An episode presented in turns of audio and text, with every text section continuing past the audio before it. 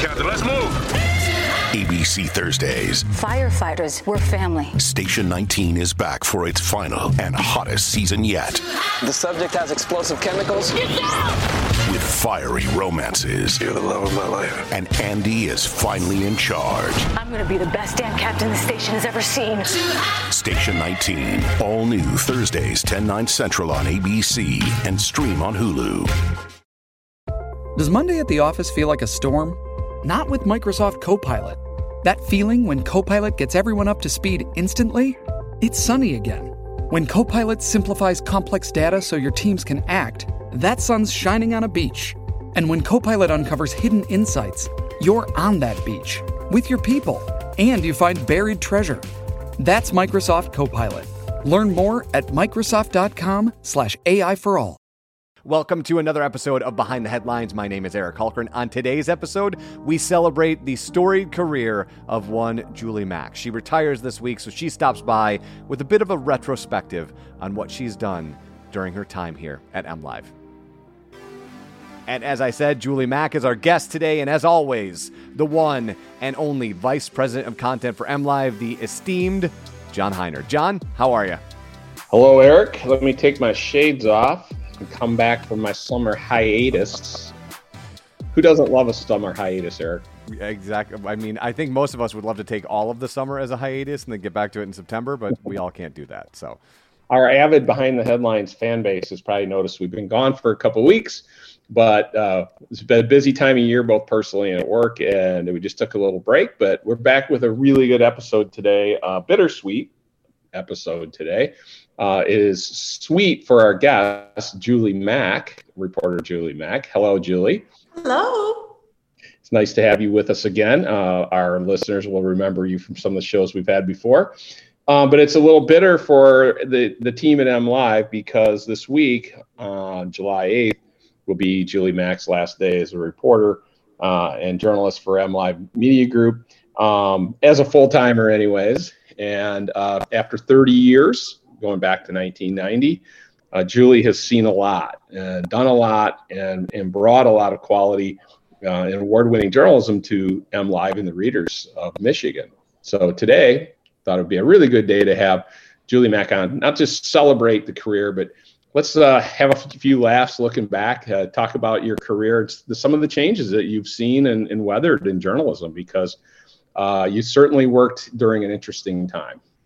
I certainly did. It's certainly um, much different career. I, and I actually started on the payroll of the Jackson Citizen Patriot in, well, as a part timer in 1978. So, um, and then full time wow. in 81, worked for Citizen Patriot for a time, went to the um, Staten Island Advance uh, for a couple of years, and worked for the Hartford Courant for about five years in the 80s before I came back to Michigan. Yeah, so you know, our HR department counts starts the clock and turns the clock off and that sort of thing. But uh, you not only have been uh, touching our journalism here in Michigan since, as you said, 1978, but there's a little bloodline too, isn't there? Can you talk about the bloodlines that you you have in your family? In there is. Well, there's actually two. One of them is my uncle. Guy, um, my first boss at the Citizen Patriot was the city editor at the Jackson Citizen Patriot. Was my uncle. Um, uh, he is married to my mother's sister, my uncle Glenn, uh, Glenn Atkin. Um, I, I sat across the line is that I am, there is a member of my family who's actually in the Journalism Hall of Fame, and that is my father, um, who was the Jackson High School um, newspaper advisor for many years and actually quite well known. Was, there are members of our staff that had him as a journalism teacher um, and was actually nationally renowned. I mean, he was a he was a um, back then he ended up in the Michigan Hall of Fame, not the Teachers Hall of Fame, but the Journalism Hall of Fame. Tells you how influential he was in scholastic journalism back in the day. Just, just curious, and I want to give a shout out to Glenn because uh, I was a colleague of Glenn's in Jackson when I, I, first went into management as a system metro editor. Uh, Glenn was one of our system metro editors too, and he, he, he helped mentor me when I was a reporter. So you know, say hello to Glenn and Joanne. But growing up in that family, you know, where did you get the journal, journalism bug? Was it because you were around it, or did you develop it uh, independently? Um, you know, I did. I was someone who was a huge reader as a child, and wanted to be a writer, and my mother was like, "Well, there's no money." And my mother was very practical. There was no money to be had in writing books. So, um, and I mean, obviously, her sister's husband was a journalist, and so she steered me, you know, and said, you know, maybe you should think about journalism. You know, the fact that my father was a journalism teacher, and then the other thing too was, I mean, which actually Glenn and my dad had sort of a role in too, was, you know, I was definitely very much of the generation of journalists who was inspired by Watergate. And um, Glenn actually happened to be, ironically, working for the Newhouse Washington Bureau in the summer of 1972 um, when the Watergate break in happened. And I remember him coming to my house and talking to my dad about these stories that these two reporters at the Washington Post were writing about and saying this could bring down the Nixon administration. Um, my father was very excited because he hated Nixon. Um, and, you know, I was very avid. I was, you know, 13 at the time. I was really into Watergate and, you know, really got, and that was a big factor too, was, was that was a heady time for journalism and was inspired me as it did a lot of people. Yeah, I don't think anyone of our age who was in journalism would, would not have been touched by the Watergate and what and how society, American society, responded to that. Right. Um, you know, the contrast is the last four to six years when the press that was earnestly trying to do its job gets diminished or fake news and and there's all these other sources proliferating for information that, that just evolved but back then um, and it was a story that snowballed and it grew and it, it changed society it did and it was probably you know that was i probably got into journalism right around sort of the golden years of journalism in that you know, it really was sort of a um, journalism had become a lot more professional, a lot less clubby. Um, it was becoming more diverse. It was really doing a lot of journalism, and it also, I mean, financially was sort of, you know, I got my start at a time when newspapers did not have to worry about making money. They had sort nope. of a monopoly on local advertising and local news, um, and you know, if you weren't making 30% profit every year, you were doing something wrong. I mean, it was, um, you know, it was a time when they were flush with money and did a lot. So, I mean, obviously things have changed a lot. Yeah, Eric and I had a podcast, I don't know, maybe four or five of them ago, and we are talking about my 40th year in the business. And, and I, and I wrote a column and I said, we had a thing called the add-ons. We used to add on employees like a good candidate we'd see, we'd say, we don't have an opening. We'll just add them on and wait till there's an opening. Just different paradigm. they would just back up the dump truck full of cash every morning and dump it on our, our loading dock. Um, so obviously talk about the changes that, that we've gone through, you know, not just the business aspects for journalism, but the things that you've weathered, technology, newsroom, how reporting has changed or, or has it? Well, it's, it has changed a lot. And I will say that you know, as much as the internet in the digital age has devastated the financial model of, of journalism, I mean, it's really improved the reporting. It's made reporting so much better, so much easier. It's really made us into much better people. I mean, the old paradigm, when people mourn the death of, you know, or the the phasing out of print journalism, you know, I mean, there's part of me that says like, yeah, I, I understand that. And I certainly mourn the financial thing, but on the other hand, it was yesterday's news tomorrow. I mean, people have to remember that, that, you know, it was not timely at all the way it was now. And as someone who was also an editor as well as a reporter for a long period of time, it was you had a fixed amount of space every day. And that wasn't, that uh, space wasn't fixed by how much news there was. It was fixed by the amount of ads that you sold. Right. There was what we called a news hole um, and it was based on it sort of different it differed every day and the problem was is that there was it never really matched what the news was there would so there would be days when you were throwing stories overboard left and right because there was too much news and not enough space right. and other days you were scrambling to put in what we called filler stories because we had too much space and not enough news it never was a good match you know um, and the stories had to be um, shortened off. I mean, you know, a lot of times you were whacking stories, not because um, they just read too long or there was too much information, but simply because there wasn't enough space. Um, and just even some of the um, ways in which we got our news was so much laborious. It did take more staff. I mean, if I wanted to find out, let's say, um, let's say you're writing a story about a company that's going to be coming to uh, Grand Rapids, and you you know and you wanted to find out where that company was headquartered. You actually had there was no internet you could look up. you had to call the you had to call the local library local you had to call the research the reference librarian. And she would be literally going through white pages trying to figure out where this company was headquartered. Right. I mean, how you know if you wanted to get data you would have to have someone fax you numbers. And then i would be scribbling down those numbers. There wasn't a spreadsheet so i was having to do any calculations by Mhm. hand. Um, i mean if you wanted to look up a past story I couldn't just type in some keywords and find that past story. We had something called a click librarian where there was someone who literally was just um, uh, cutting up the newspaper every day and creating a library of past stories. Mhm. the morgue Have to look them up. I mean, it was a much more laborious process to. Well, I remember in the 90s, uh, I was at the Bay City Times at the time, we had a reporter who was asked to be, well, he got access to data, right? We're going to give you data so you can do some database reporting. he came back to the office with like a reel to reel tape. And I'm like, Yeah. what am I going to do? What am I going to do with that? Right. Um, yeah, nowadays, uh, and that's something that Julie, for our listeners, has specialized in what we call data mines, which is taking, you know, spreadsheets, vast amounts of data on, on you know, population, aging, uh, uh, financial information for communities, school funding, and turning it into easy, first of all, great stories because you can plumb data for, you know, trends and, and, and, and insights, but also the tool, the, the facility we give through the internet to the reader to do sortable databases and searchable databases. It's just changed the access to information and it's democratized it a little bit too, don't you think?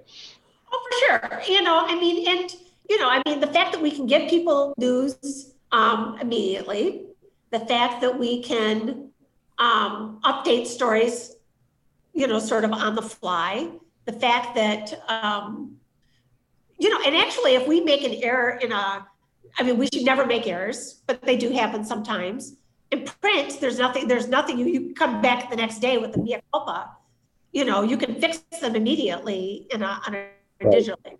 In terms of the demo- democratization, absolutely. I mean, we used to have letters to the editor in which a couple of people a day could voice their opinion on something. Now we have hundreds of people every day on Facebook being able to have a conversation about our stories mm-hmm. um, you know or and and there's a lots of other sources of information i mean there are things that you know we think of all the things that when you and i were growing up that we relied on newspapers for you had to you needed a newspaper to find out what the weather was what the type Right. of box score was last night what the stock market did what the um, i mean there are all these things now you know what the movie times were at the local cinema um, what was going to be on on you know the TV listings. I mean, there were all these things that you that that you know recipes. I mean, you can go go and Google a recipe. I Right. mean, Hey, You know, Eric, so- Eric, Julie will know this, but one thing, Eric, that the internet killed was when a journalist was working on a Friday or Saturday night, uh, the phone calls from the bar to settle a bet, right? They, they'd say like, just talking about this. We were just talking about this because we were talking about the fact that we were talking about the changes over our careers. And Fred, do, do you know remember Pat Sarkowski? of course, yeah, Yeah. So anyway, Pat and I were talking about this. And yeah, people from the would call you from the bar and say, "All right, you know, we're arguing here," and they would expect you to answer their trivia question. right, right. And it wasn't like which two streets intersect in Kalamazoo, north of Kalamazoo's downtown. It was, was it, you know, Maris or or Mantle who had, you know, so many RBIs and you get like, ah, we did have a sports almanac though. We always had Yeah, I mean, yeah, you'd go, you go and look if you had time here, or you go. I, I don't have time to deal with this, but they did. You because my husband said, "Well, what would people do when they couldn't?" Because I was talking about going to the reference library, and he said, "Well, what did other people do?" And I said, "They call us." You know? right? We've lost that franchise, but uh, it, the internet's kind of killed trivia. It's, you know, unless you're you're, you're Yeah. a bar a trivia game. Um, you know, and Julie, you know, why don't you just you talked about the papers that you've been, but I think one of the places that you you were known best is the Kalamazoo, the Kalamazoo community, and the reporting you did at the Kalamazoo Gazette. Um, am I wrong in that, or was, No, was that's that probably true. I mean, that's where I spent, um, you know, yeah, when I was actually at the Hartford Courant, I was a copy editor, so I didn't do any reporting there. Um, and the, my early years of reporting are thankfully long gone, so, um, you know, I was able to sharpen my chops by the time I returned to Michigan. So yes, I would say I was, I was a Kalamazoo reporter for about 25 years before I went on to the state team. Yeah, and you were obviously because you're sitting here, but you were here with us when we made the transition, and it it really was a two-stage transition from that seven-day-a-week newspaper era. Uh, around 2009, we started to combine uh, Kalamazoo, Grand Rapids, Muskegon started to share some things. Flint, Saginaw, Bay City started to share some things. But then the big transition was 2012 when we started MLive Media Group and we merged the papers with MLive.com, the website. Uh, what what do you what do you remember what you were thinking at that time in your career in terms of both the changes that we were had gone through, but what were you being asked to do? You know, it was, and it was a tough time. As a matter of fact, so in 2000, when we were going through the transition in 2009 10, the initial one, I actually had cancer that year. I had stage three colon cancer that year. The work issues were harder than the cancer. Wow. I mean, I had a life threatening cancer and I was much more stressed out by the work situation than I was by the cancer. We basically were thrown onto boats and put out to sea, and they said the destination is where you land. sort of like Yeah. they landed on Plymouth Rock. Starts wherever you land, start something. And You know, there was so much uncertainty, Julie. You're absolutely right. That was a very it was stressful too because what we saw happening to the industry. And Yeah, and I would say, you know, at the time I, you know, was in my early, I was 50, actually, that year I had cancer. Um, you know, and I, I was the main breadwinner in our family. I mean, I certainly was worried about, you know, what was going to happen to, was I going to, what was going to happen to me career wise. But, you know, in terms of journalism too, I mean, I think everybody who's in journalism has a sense of mission um, and, you know, was very concerned about that too. I will say that I probably one big takeaway from that year was I felt like I had to be an old dog who learned new tricks. That was for Mhm. sure. I, I think this has subsided a little in recent years, but that was a constant feeling for quite a while.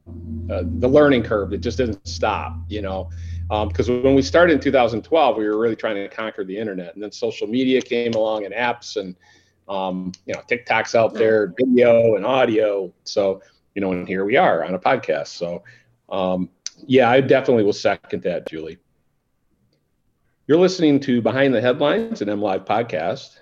Our guest today is longtime um, MLive and newspaper reporter in Michigan, Julie Mack, who uh, I've- I've been honored to work with for a long time, but sad to say is retiring from full time journalism this week. So, uh, Julie, thank you again for being with us today. Um, I'm going to be guilty of burying the lead a little bit here because the really good stuff's coming up. And uh, I want to talk about some of the really not just notable stories, but vital journalism that you've been a part of in your career. And I, I'm just going to throw three out, but I know there's more that you can bring up. But the Flint water crisis, you played an integral role in MLive's reporting that won the Public Service Award in Michigan for exposing what the Snyder administration knew. And uh, at, at the time, the whole Flint water crisis was developing and kind of swamping that city. Uh, the Larry Nassar uh, the case as women increasingly were coming out. Uh, you did some really stellar reporting around that. And just in the past year and a half, being our lead reporter on the biggest health story, public health story in America in over 100 years with COVID, has been an invaluable public service to our readers. So, um, those are just, I, mean, I know that you've had a career of these kind of stories, but why don't we take them a little bit one by one? Um, I will just tell our listeners that what Julie has is a meticulous eye for detail. she has a steel trap of a mind. Um, she's a she's a relentless reporter. Uh, she will not stop until she gets the full story, the full picture, and and gets somehow takes all these pieces and, and brings great value and insight out of that that really dogged reporting, that granular level of reporting. And I, I will never forget, we were in uh, meetings editing the Flint water crisis stories, and it was really complex. You're talking about arcs of communication and, in um, of public officials who are communicating. It's all these different levels. And I would say, so did so and so, how do we know so and so knew this? And you'd say, because I had, it was March 14th, 2014. And I have the email. It, and I have the email, and you would pull a folder out and you'd go right to it. It just always flabbergasted me, but it didn't just flabbergast me. I knew I slept well the night before that those stories ran because I knew it was locked down. And that's a that's a testament to the kind of journalism that you always did. So, first of all, the, the Flint Waters story. T- talk a little bit about your role in that and, yeah. and how that affected you as a journalist. Yeah, and well, first I want to mention something. I, is that with all these stories, I will tell you that when I do a story, I go through that story and think about if I were someone who was on the who, who is not being painted in a good light in this story. Read it through their eyes. And if they, you know what I mean, what, what might they question me on? And what would I mean? What would I say if I got that email going, what the hell? And one of so one of my things was to make sure that every fact, you know what I mean. I didn't want anyone there to be any surprises on. Well, I was guessing that, you know what I mean, or I thought that. The other thing too is um, that um, I always, in other stories, made sure that if you were writing something that was negative about somebody, that they would not be surprised when that story came out. That they would mm-hmm. know that you had told them in advance, even if you're not commenting, just so you know, this is what I'm writing. This is the conclusions that I made. And if you have something different to tell me, you know, speak now or forever hold your peace. I did not want people who were negatively impacted by stories to be surprised by when they read it. I wanted them to know exactly what was in that story. Mm-hmm. Um, so the Flint water crisis, what was interesting to me is, you know, I mean, I don't think that there was some nefarious plot to screw over Flint by the Snyder, administ- Snyder administration. That said, it was very, very clear to me that, first of all, had this been a, I do think if this had been a white middle class community, if this had been Grosse Pointe, this would have never happened. This happened specifically because there was a city that that they that that the state had taken over the management of Flint, and it was easy for there was really no elected official that was local that was being accountable to the people. People were going for months to city council meetings. And Ron Fonger, people would say, well, why is this suddenly blowing up now? Ron Fonger, for months before it blew up into an issue, was documenting these com- complaints by people in Flint about the fact that the water smelled bad and it was bad. And all these people were breaking out in rashes and, you know, one thing after another. And people were just, because it was Flint, I think, you know, a poor city that had gone through a lot of struggles, people were just rolling their eyes and moving on. And and it was clear that there were a bunch of red flags that were coming up to the governor's office. And a lot of people there were rolling their eyes and moving on. That there mm-hmm. was, oh, well, not everybody though. Some of his aides were like, ooh, this could really blow up on us, even in the months before it did blow up. You mm-hmm. know, there were there were hints there. There were one red flag after another that just didn't um, you know, that shouldn't get checked out. And I will say that Snyder's basic defense was until the fall of 2016, I didn't realize that there was lead in the water. You know what I mean? It wasn't until, but even before that, my question for Snyder, and I never was able to get to Snyder, but I had someone else ask him this question. Just even before that, the water was undrinkable. It was brown. Mm-hmm. It was causing rashes. It smelled bad. Why would you possibly think that that was acceptable for a long period of time for anybody. I mean, right. you have to know that there was lead in the water to know that there was something seriously amiss going on in Flint. And it's sort of stunning when you sit back and think about why would why was that okay? Mm-hmm. I mean, I, I just and I do. I mean, my colleagues laugh about the sense of outrage I can work myself into, but I just looking back on that, um, you know, that was that really was the fault of the Snyder, that was the fault of the emergency manager law. And it was the fault of a, of a governor who probably had not had not been this was his first job in public service he was came from the private sector and was used to to spreadsheet analysis cost benefit analysis versus right. saying hey at the end of the day people need clean safe water and we got to do whatever we can to get to the bottom of this right well as i said it was very it was a very complex story meticulously reported i got to witness the sourcing attribution fact checking which was unrivaled in my career. Um, and it, there was no, there were no factual corrections after that story ran, and all of the public things that Snyder had been saying in public that this was a you know fault of government. I mean, this was this was he had, a, he had like four talking points. We went through and methodically rebutted them all, and I never heard those uttered in public. Uh, he said it was a failure of government at all all levels. At, at all levels, and that uh, this, yeah, I mean, I remember that there were like four talking points that he had, and it was like, well, none of them were really true. You know? Well, he ceased, they were never uttered in public again after the story ran. Yeah. So tell me how, uh, and I know this ended up being a very gripping story emotionally for a lot of people, but the Larry Nassar case, I, I remember sitting in Lansing Hub with you and talking. Uh, Rachel Denhollander, is that her name? uh, right. the, the, the woman who had started to, she'd come forward and some women were starting to come forward and you were catching at the beginning of that wave you know and then in the in the ensuing year we end up with hundreds of victims and this very gripping um, you know uh, victim impact statements in court and so forth what was that story like for you well and i remember that too i remember sitting in lansing it was right i think it was between right after thanksgiving and i turned to you and said because I was sort of pitching of we should be doing something more on this, you know, whether it's sports or whether it's us, but we should do more on this. And I said to you, I'm telling you, John, this will be Michigan State's Penn State case. Mm-hmm. Sort of like, and I'm like, no, no, no, I'm telling you, this is going to be this is going to be the Penn right. State case of Michigan State. And actually, it was worse. Um, you know, there were more victims, more money. It was actually a, a much right. situation. Um, you know, and I think the one thing that was interesting there was, and, and actually the first big story that we really did on it was people really had the biggest element of that story was that you had women for a two decade period coming up one by one and saying, this guy is complaining about Nassar doing this stuff.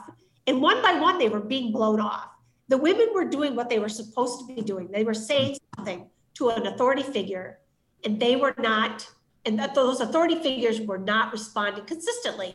I mean, you know, from the trainers in the Michigan State Athletic Department to um, a police, a police, someone filed a police complaint with Meridian um, Township, and that Meridian Township officer went, eh, you know what I mean? She just misunderstood what he was doing.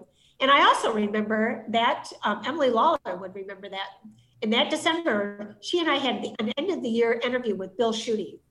And, um, you know, he had what he, what he wanted to talk about. And then I said, brought up the Nassar case and said, you know, it seems to me like Michigan State has some complicity there, that all these women were saying something and Michigan State was blowing them off. Why aren't you going after Michigan State? He's like, Michigan State's a partner in this investigation. I don't know what you're talking about.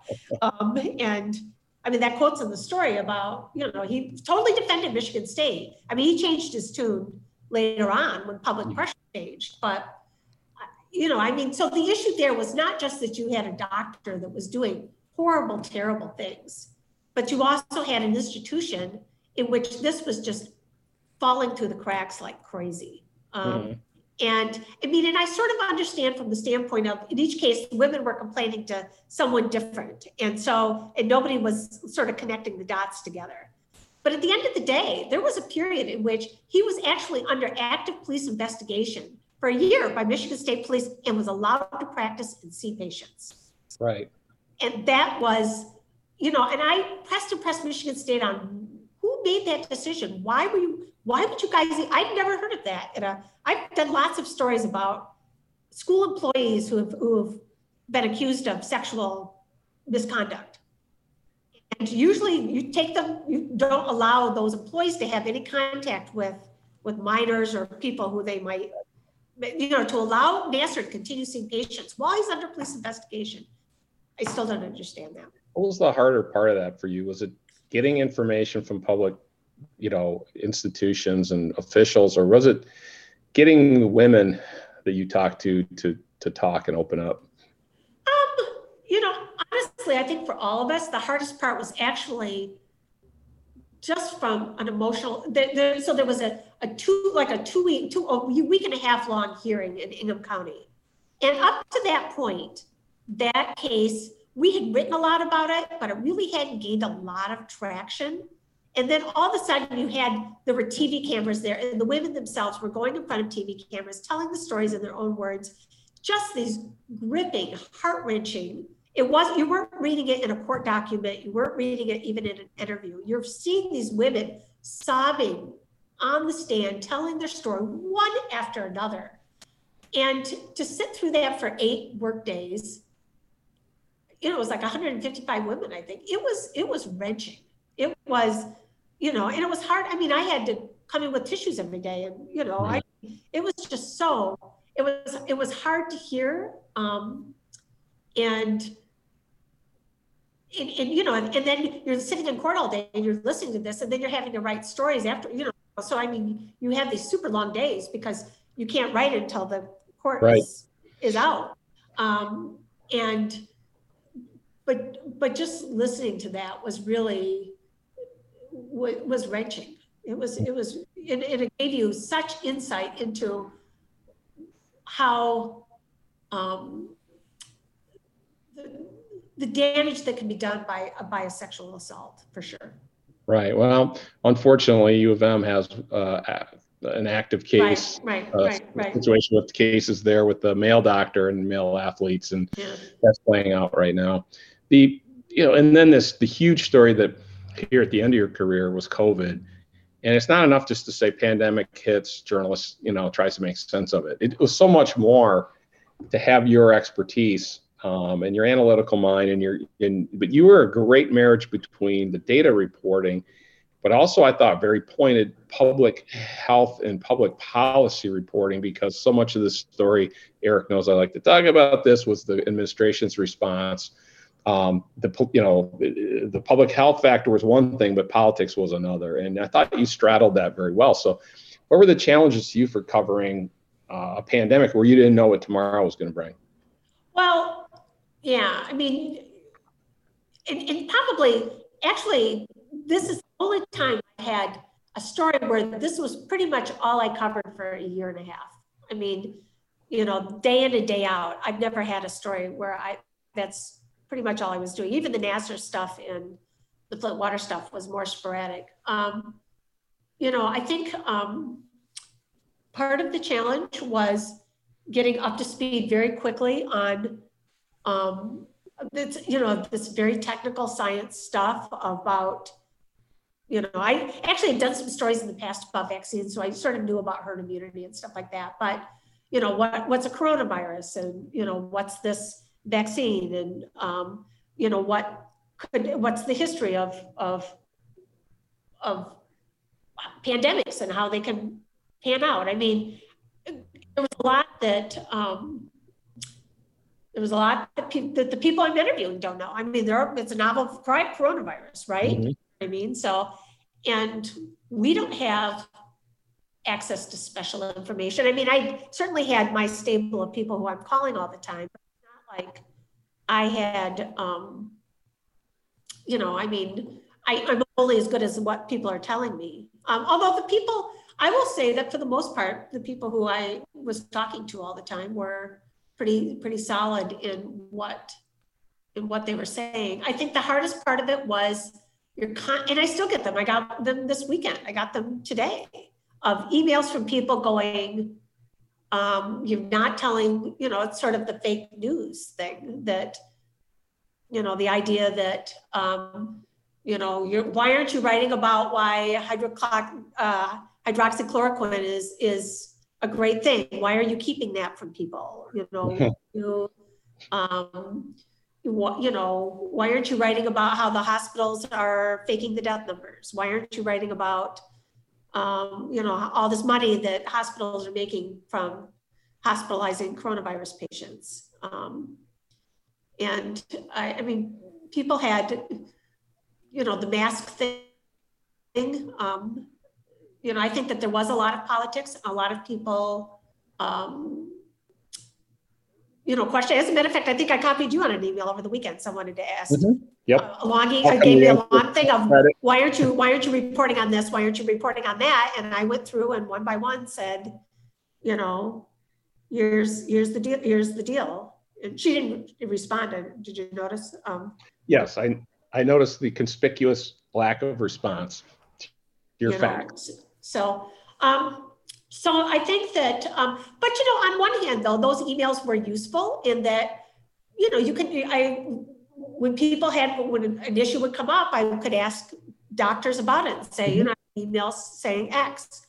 What do you say to that? Um, and make sure that's that- a really good point that I'm going to jump in and just tell our listeners we don't just, you know, send emails to the circular file. Uh, it's story tips, uh, questions that are, are based in um, a gap in a story or logic, we will chase we'll chase down answers for them. We don't always write stories about it, but we do. Know, this is what journalists do. We're take we're taking right. And there's I there have been many many coronavirus stories that I've written that were inspired by an email. You know what I mean? Where I would research the answer for the emailer, but then I go, okay, well, I might as well write a story about it now that I have um, uh, mm. nailed down these numbers. You know, and I think that um, and it was interesting both the i mean because you had you know you had the issue of trump's response and biden's response and then whitmer's response and republicans. I mean they were all different responses right? You know what i mean? And um, so i think sorting sorting through some of that stuff was um, was interesting you know and um, and the different state, you know, what different states were doing it because Michigan did handle it differently than a lot of states. You right. know, question of, um, you know, was that was that appropriate or not? Yeah, you know, at, at your retirement party, we can talk about the retirements of Dr. Gordon and what you think. right, right. so I, yeah. I will say this, Eric. I mentioned sitting next to Julie in the hub and, and just talking stories that I will miss that so very much. Julie has got a very active, engaged mind. She's a very smart person, and she has got passion for. Even you can hear it in the podcast that she has passion for journalism, and we'll miss that very much. So, I want to wrap up by putting you on the spot, Julie. Fifty years that you've identified as a journalist. What to you is the most compelling story, or one that stands out to you um, uh, you know, some of the work to me you've done on mental health, writing about your family's issues with cancer, things like that were very compelling. But for you, what when you look back, what's one that stands out? I mean, in terms of you know some of that Nassar stuff, I think in terms of compelling was pretty compelling. I mean, I do think the you know the COVID, I would say the COVID stuff in the um, in in the Nassar stuff simply because it was so, they were both so, I mean, because they're not just big policy stories, they're stories that hit individuals so intensely, right? Um, and um, and I would also say the other big story that we haven't mentioned that I did when I was in Jackson paper that was a pretty positive story, and that was the Kalamazoo Promise. So I was the main reporter oh. on that program. Right, so, and yes, I should note that Julie is an expert in, in public education, especially charter schools. Probably nobody who's working in journalism in Michigan is as versed in, in, in um, the whole history and performance and debate and politics around charter schools. So we will miss that expertise, Julie. I uh, hope that we will see your name in print from time to time. Um, as as a uh, guest writer for us. Uh, we'll continue to talk about that. But congratulations so much on your marvelous career, not just the great work you did, but the impact that it had on on people, readers, and and making our state a better place. Well, I will certainly miss um, the people at MLive. That is for sure. I may not miss all the all the work, but the daily grind for the people I will miss for sure. Yeah. Well, thank you again, and uh, good luck in retirement. Okay. And there she goes. A big thanks to Julie Mack, and uh, thank you for the work that you have done over your absolutely brilliant career. As always, if you like what John and I are doing, you can like, review, and share wherever you get your podcasts. And until next week, he is John Hiner. I am Eric Hultgren, and this is Behind the Headlines.